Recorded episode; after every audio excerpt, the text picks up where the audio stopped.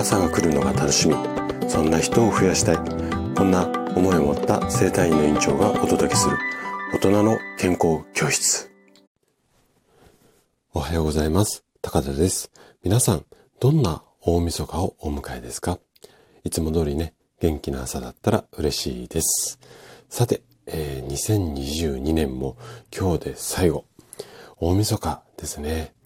一年本当になんか私自身は早かったなーっていう風に、まあ毎年ね、早いな早いなと思ってるんですが、年齢重ねるごとになんか一年が本当に早く感じるようになってしまっていて、うーん、これがこう年を取るっていうか年齢を重ねるっていうことなのかななんてあの思うんですけれども、でね、あなたは年末にこう必ずすること、えー、ルーティーンみたいなものってありますかね？うん、私はね、年末に必ずこれをするっていうのがあるんです。どういうことかっていうと、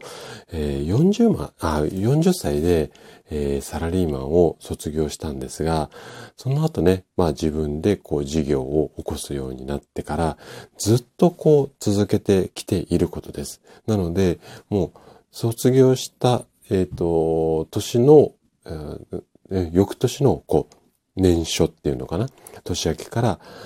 うんとこういうことをやっているんですが、まあどんなことかっていうと、来年の、まあ、目標というかテーマ、これをね、漢字二文字で決めて、そのテーマ、テーマに沿ってこう一年間全力疾走するといったルーティーンなんですね。で、今年もあのにせんにじゅうにねんの、えー、年初に立てたルーティーン、あ、目標、漢字二文字の目標に向けてルーティーンこう通り動いて、で来年のテーマを宣言して、今日ね、また一年全力疾走せざるを得ない状態に、まあ自分を追い込もうかなというふうに思っています。で、これまでは、えっと、ツイッターを中心にこの、まあ宣言して、私これやりますって言って言い切っちゃって、やらないとこう恥ずかしいじゃないですか。なので、そうやってこう自分をこう縛っていちねんかん走り続ける。そんなことをやっていってたんですけれども、今年はまあツイッターだけではなくて、このスタイフでもこの漢字二文字の宣言をして、まあちょっとこう皆さんに聞いていただいて、で、しっかりできてるかどうか、ちょっと尻叩いていただこうかななんていうふうに思っています。で、ちなみになんですが、にせんにじゅうにねん、今年の目標は挑戦だったんですね。で、このテーマに向けて本当にね、今年はいろいろと挑戦しました。例えば、まあ、あの、私が経営している生体院のホームページを大幅リニューアルをしてみたり、もうほぼ全面改装と言ってもいいぐらいのリニューアルをしてみたりだとか、あとはもう エスピーピー への挑戦。まあ、これね、去年、あの、にせんにじゅうにねんだけじゃなくて、その前の年からもチャレンジはしてたんですが、まあ、ちょっとしっかり今年中に達成したいなと思って頑張ってやったりだとか、あとは、まあ、メンバーシップのスタートっていうのもそうだし、あとは、そうですね、スタイフでこうお話しする、まあ、シリーズものでお話しする台本をブログにして、それを Kindle 文、Kindle 本にして出版する。まあ、こんなこう仕組み化っていうんですかね、自動化っていうんですかね。そんなものにも挑戦した、まあ、一年でした。で、この挑戦のテーマがにせんにじゅうにねん。それを過ぎてにせんにじゅうさんねん。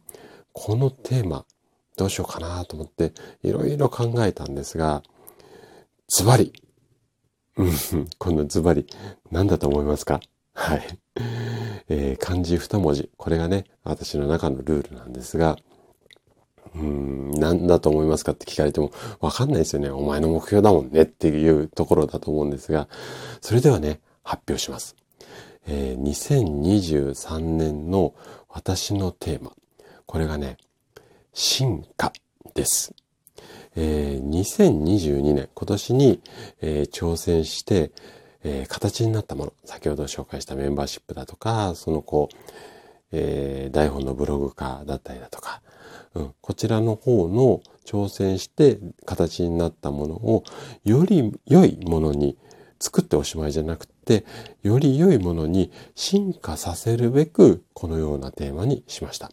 で、中でもね、そのメンバーシップ、これは参加いただいている皆さんが ひゃくにじゅっパーセント の満足、そして ひゃくごじゅっパーセント、いや、こう にひゃくパーセント も笑顔になるように、にせんにじゅうさんねんは私自身が一番こう力を入れて活動、まあ進化ね、していくつもりです。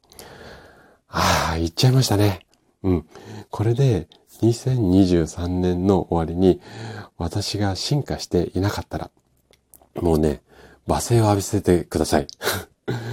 いや、でもね、絶対に一回りも二回りも進化して見せます。と、まあ、こんなことをね、にせんにじゅうにねんの終わりに考えてみました。そして、にせんにじゅうにねんもね、私にとって本当にね、素晴らしい一年になりました。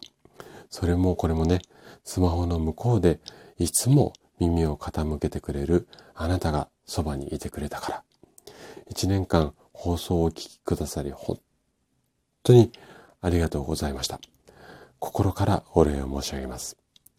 そして来年はさらに進化しながら、あなたが笑顔な毎日となるよう全力で寄り添いサポートさせていただくつもりです。どうぞよろしくお願いします。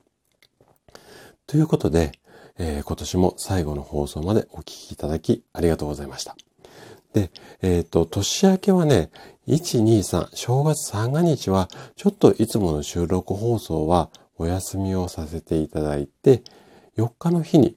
にせんにじゅうさんねん最初の放送をお届けする予定にしております。そちらもね、ぜひ楽しみにしていただけると嬉しいです。それでは、今年いちねん、本当にありがとうございました。また、来年のいちがつよっかの朝に、元気な心と体でお会いしましょう。にせんにじゅうさんねんもどうぞよろしくお願いいたします。